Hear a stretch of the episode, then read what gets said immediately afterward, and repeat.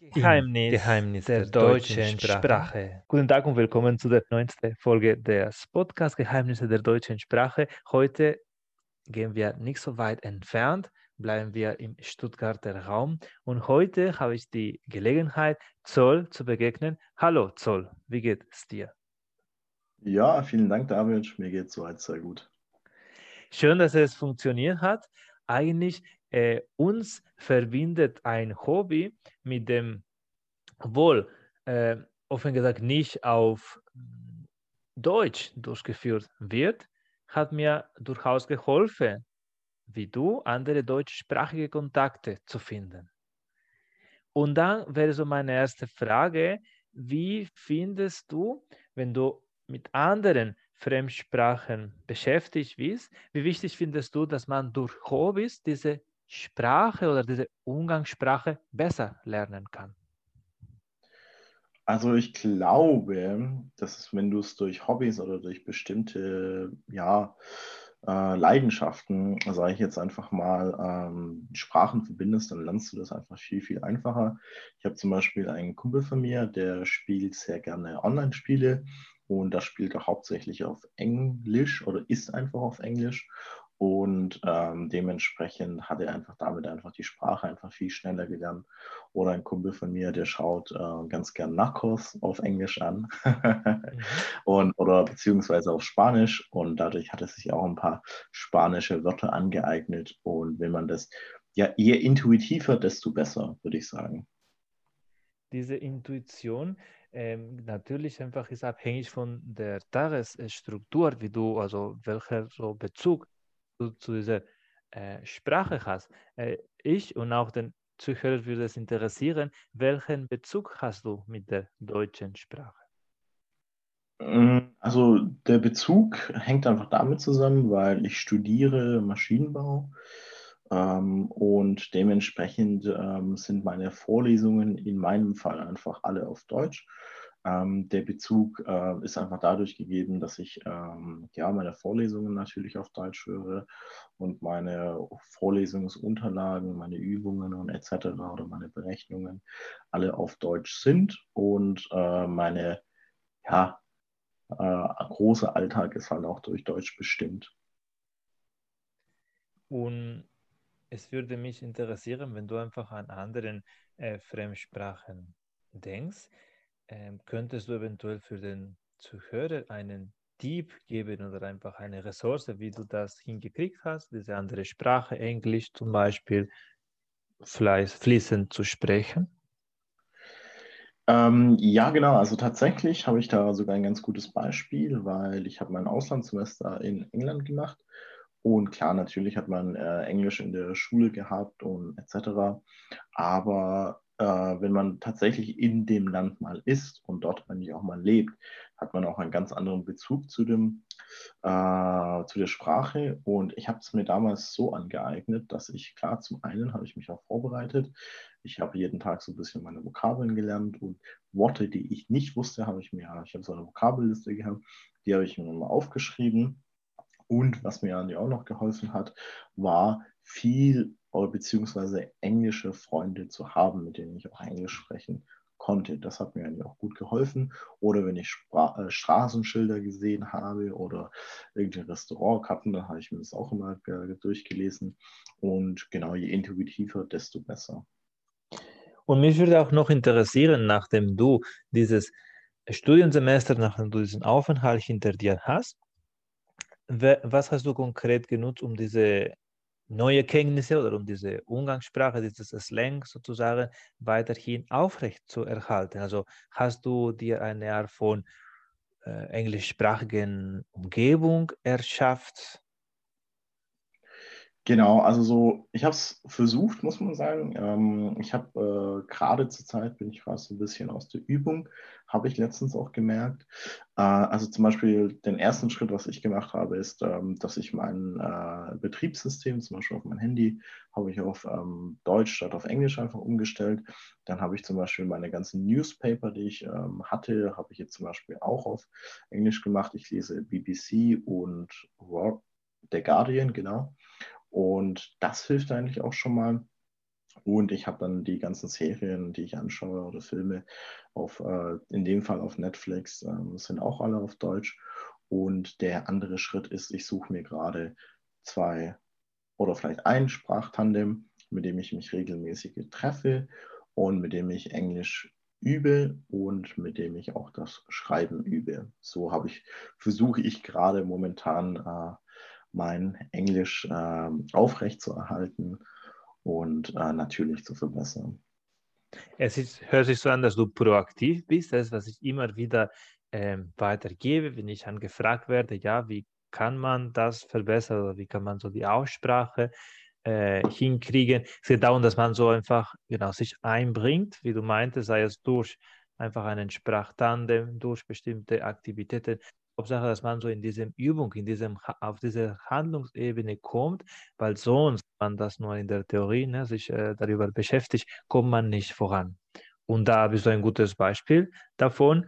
Und genau, ich hoffe, dass du bald so dieses englischsprachige Tandem für dich findest und obwohl es jetzt Corona-Zeit gibt, dass man trotzdem diese Möglichkeit nutzt, wie du meintest, auch äh, in deinem Alltag einfach diese, diese englische, englischsprachige Welt zu ermöglichen. So äh, mache ich das auch, wenn ich zum Beispiel Portugiesisch jetzt äh, aktiv auch parallel lerne, dass ich einfach versuche, Sachen wie Handy, äh, Sprache sozusagen auf diese andere äh, Sprache so zu, zu einzustellen, damit ich aktiv jeden Tag so mit dieser anderen äh, Sprache so konfrontiert bin. Und das würde ich auch den Zuhörern äh, höchstens empfehlen, dass auch in der Corona-Zeit, obwohl jetzt na, zum Beispiel viele Menschen nicht in Deutschland einreisen dürfen für dieses Studium und sogar das äh, von äh, irgendeinem Land das ausführen, dass trotzdem versuchen, durch diese ganzen Medien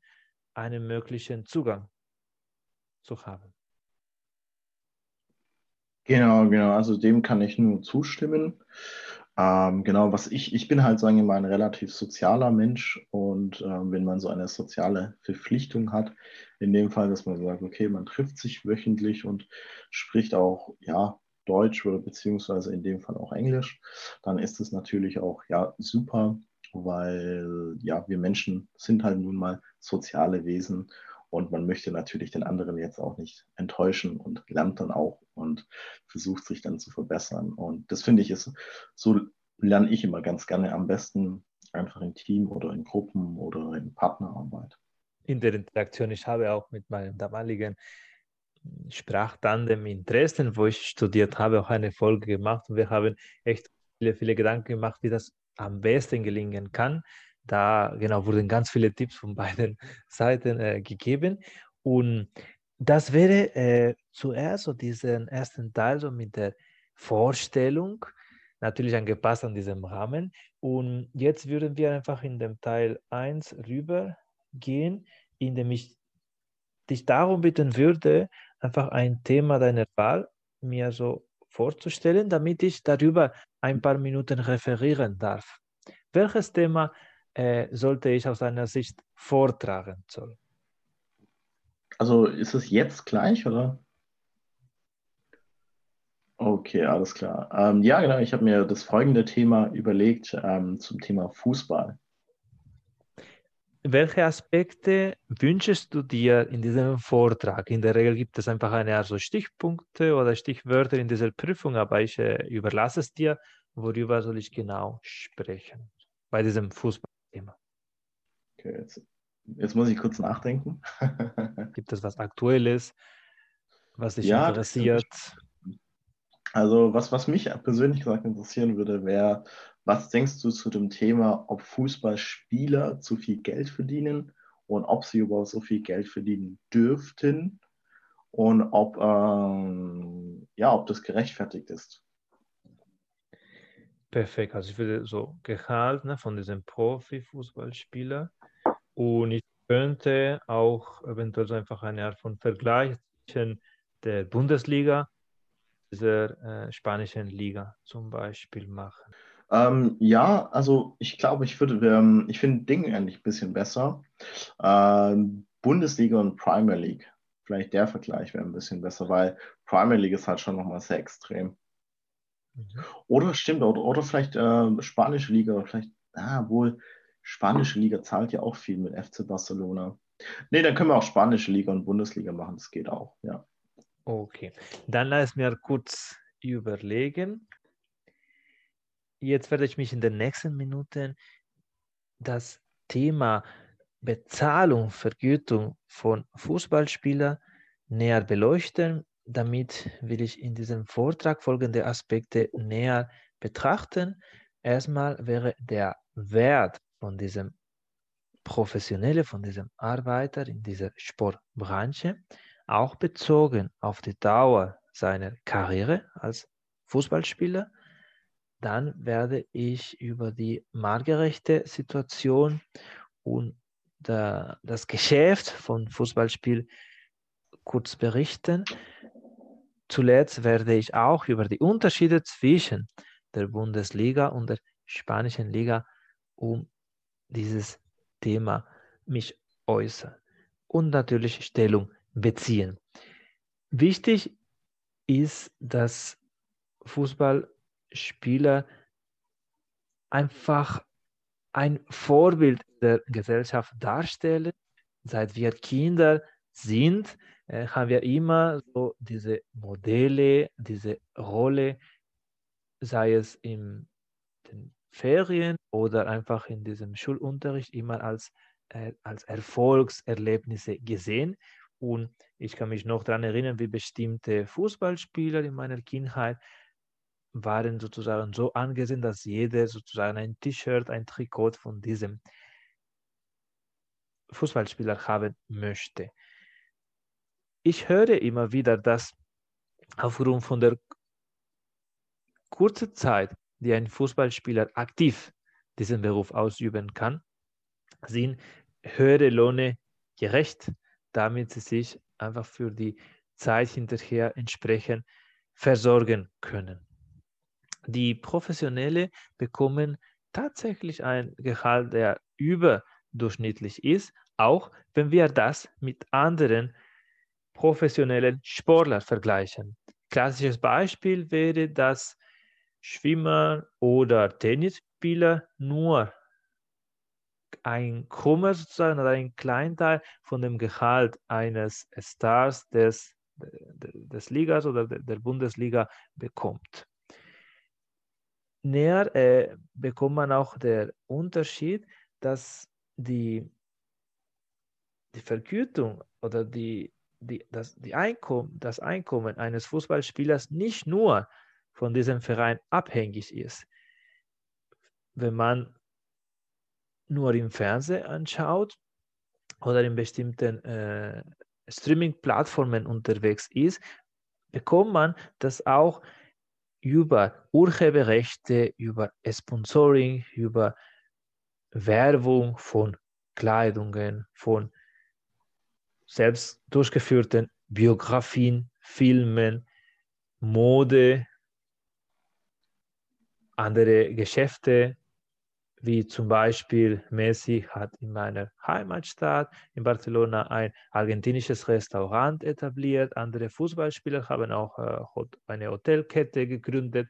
Das heißt, sie haben Zugang auf, viel, auf eine Vielfach von Geschäftsmöglichkeiten.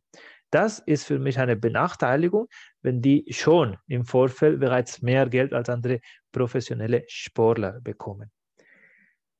Und dazu kommt, dass man muss nicht die steuerliche Bedenken, die einige Länder, vor allem Spanien und Großbritannien, vorgibt, damit diese Spieler die in dieser Liga, Premier oder La Liga, spielen dürfen. Insgesamt lässt sich für mich feststellen, dass die Bezahlung nicht nachvollziehbar ist, dass sogar andere professionelle, sei es Fußballspieler oder andere Profisportler, diskriminiert, wenn sie nicht in einem gewissen Muster äh, vorhanden sind.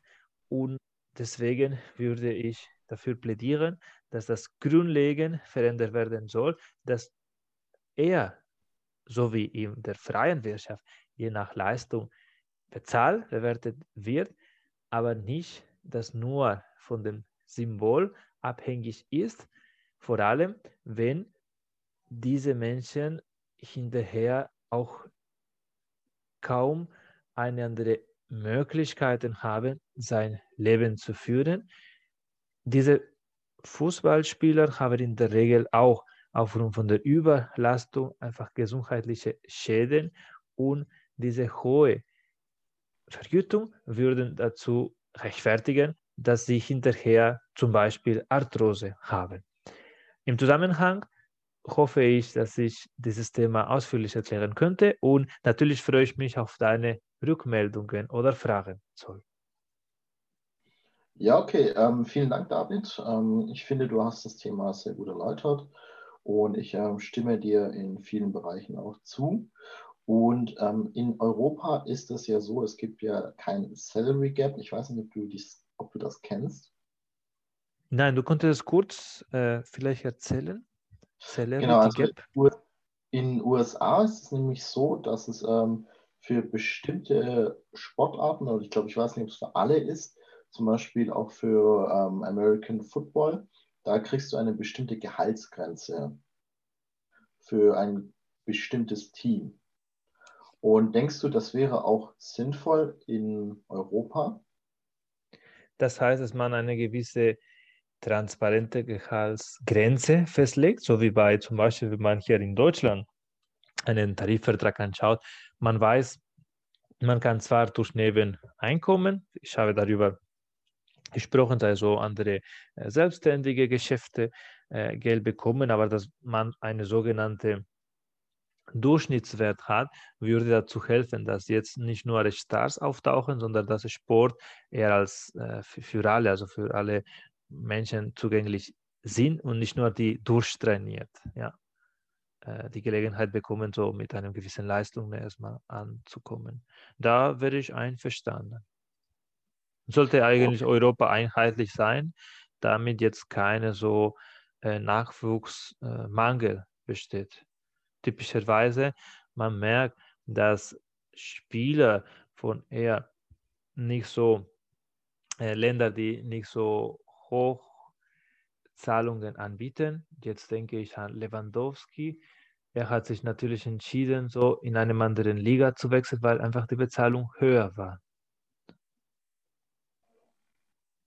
Oder genau. das ist auch der Fall von anderen Spielern, jetzt von Barcelona, die im Laufe der Karriere sich für ein äh, zum Beispiel nicht typisches Fußballland wie die Vereinigten Emiraten oder äh, Japan entschieden haben, nur aufgrund der Bezahlung. Das kann einfach zu einer Ungleichheit führen. Das stimmt, das stimmt. Und ich hätte noch mal eine Frage an dich, die ist etwas kontrovers. Denkst du, dass der Fußball oder beziehungsweise dass das Geld den Fußball kaputt macht, weil an sich kannst du, wenn du mehr Geld hast, kannst du ja auch bessere Stars kaufen. Aber dadurch gehen ja viele Vereine, die weniger Geld haben, unter.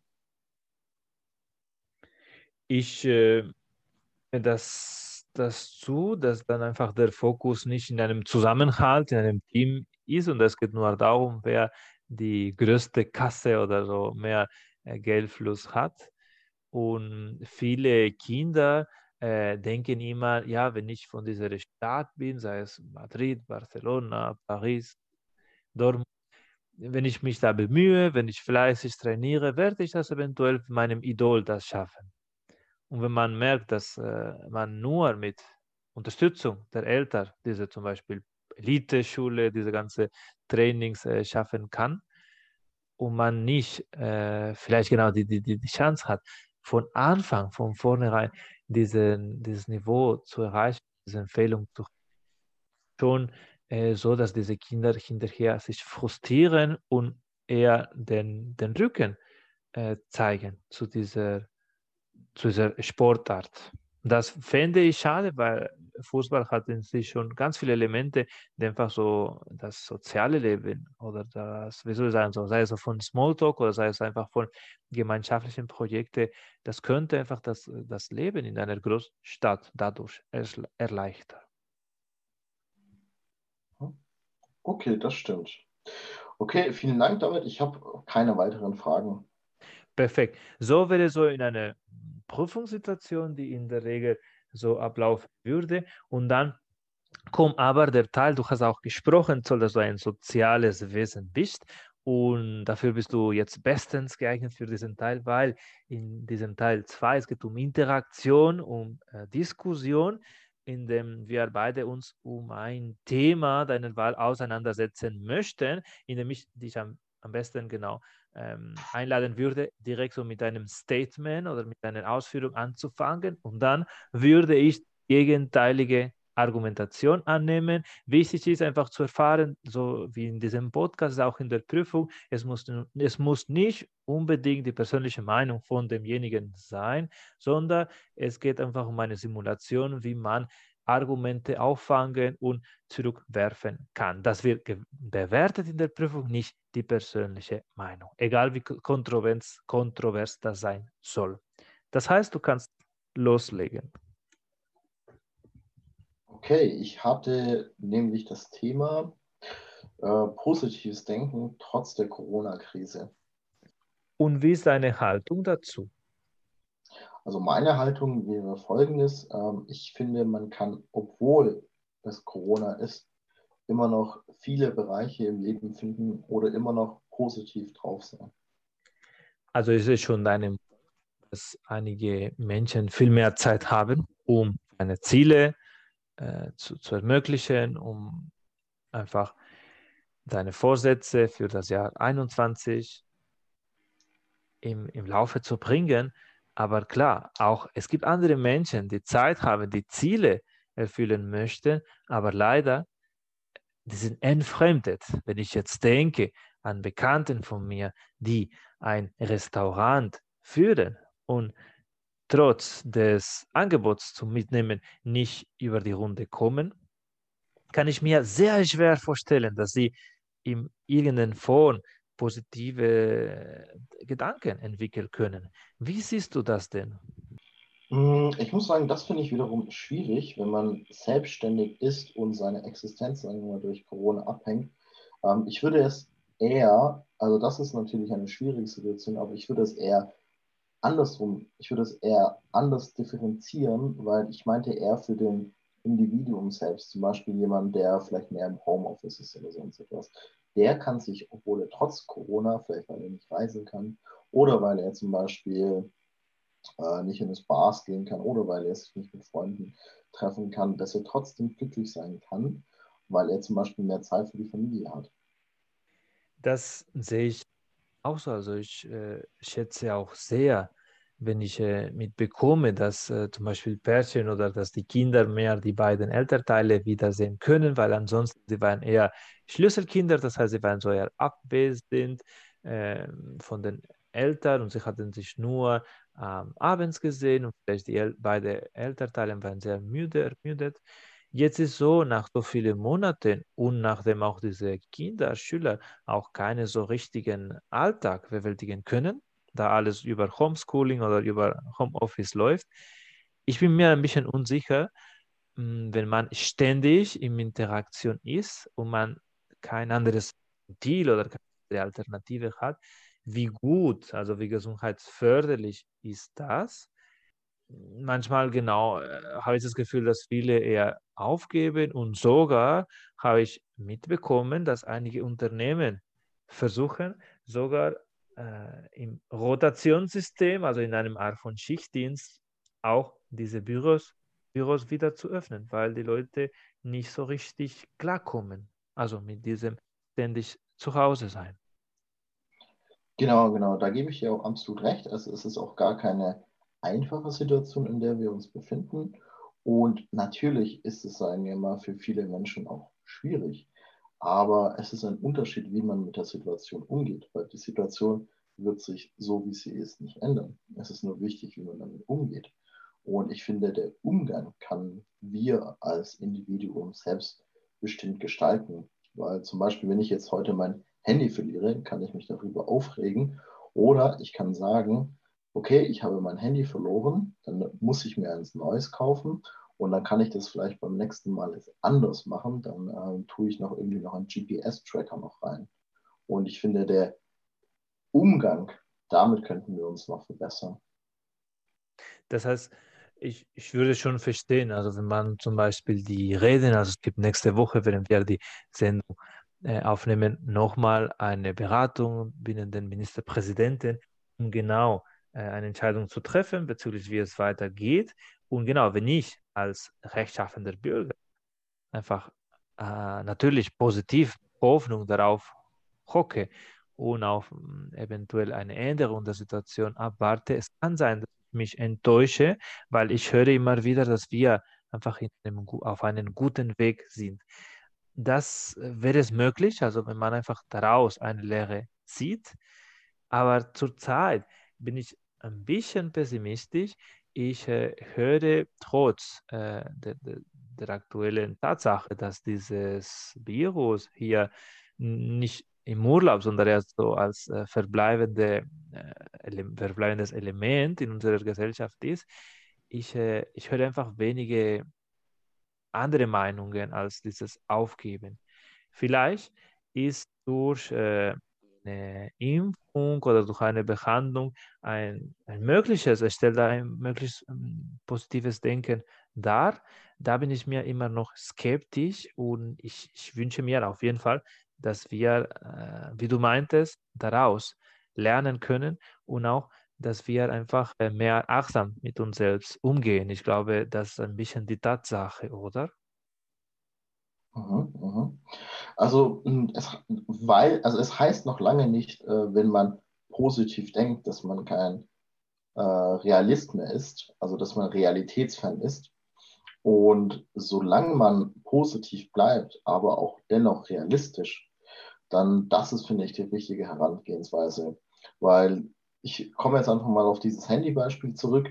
Ähm, ich sage jetzt zum Beispiel, okay, ich habe jetzt mein Handy verloren und wenn ich die Tatsache leugne und sage, so, okay, ich habe mein Handy verloren, alles super.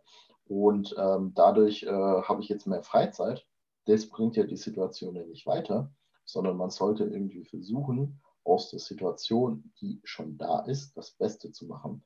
Und gerade mit den Impfungen weiß man nicht, ob das, sagen wir mal, hilft, vielleicht auch nicht, weiß man auch mit der Motivation nicht, aber man kann dennoch vorsichtig optimistisch sein, weil das dann ja vielleicht eine Lösung sein könnte. Und deswegen vorsichtig optimistisch. Ich finde es immer schade, wenn man gleich den, ich sage jetzt mal sprichwörtlich, den Flinte in den Korn wirft. Ist es schon ein Punkt, dass wenn man einfach eher genervt ist und nur so in diesem, nur bereit ist oder nur so spontan meckert, man bekommt so kein richtige, keine richtigen Verbund oder keine äh, richtige Gruppe von Menschen, die hinter einem stehen, weil natürlich äh, ein positives Denken äh, bringt mehr Menschen dazu bei, äh, sich für ein gemeinsames Ziel zu, zu bemühen, als wenn man eher so aufgibt. Für mich wäre so das Kompromiss, dass man noch realistisch bleibt, dass man trotzdem immer wieder einfach das Beste, wie du meintest, aus der Situation macht, aber mit Hinblick, dass, äh, dass, dass jeder einfach noch ein bisschen Freiraum für sich hat, sich da äh, zu, zu entwickeln und nicht äh, nur so also nur so mit Wünsche denkt, sondern tatsächlich noch äh, man Fuß fasst. Das heißt, dass man einfach auf dem Boden bleibt. Wäre das für dich eine Möglichkeit? Hm. Ja, also man, also man sollte immer noch realistisch bleiben. Ich finde es nur wichtig, dass man seine Mut oder seine Hoffnung dennoch nicht verliert. Und die Hoffnung ist definitiv, was uns treibt, ist bei vielen Menschen ein Motor. Und ich würde auf jeden Fall äh, zustimmen, dass man nicht, also was uns Menschen macht, äh, auf der Strecke hängen lässt, sondern dass wir noch ein bisschen uns einbringen, egal in welcher Form. Somit wäre die Diskussion beendet. Ich hoffe, wir hätten das in einer realen Prüfungssituation auch entsprechend bestanden. Auf jeden Fall kann ich dir von vorne schon sagen, dass du ein sehr angenehmer Prüfungspartner warst. mal schauen, ob es mir auch so gelingt in der echten Situation. genau. Also davon bin ich überzeugt. Auf jeden Fall, genau. Man wird äh, auf mich genau dieses Bier, dieses Getränk in der Post-Covid-Welt auch äh, trinken, weil genau, es war, wäre eine Möglichkeit, einfach dieses gemeinsame Hobby so mal so zu trainieren, wenn es wieder möglich ist. Es hat Spaß gemacht und bis zur nächsten Folge. Genau, bis dann, freut mich. Weitere Folge findet ihr in redcircle.com Geheimnisse der deutschen Sprache.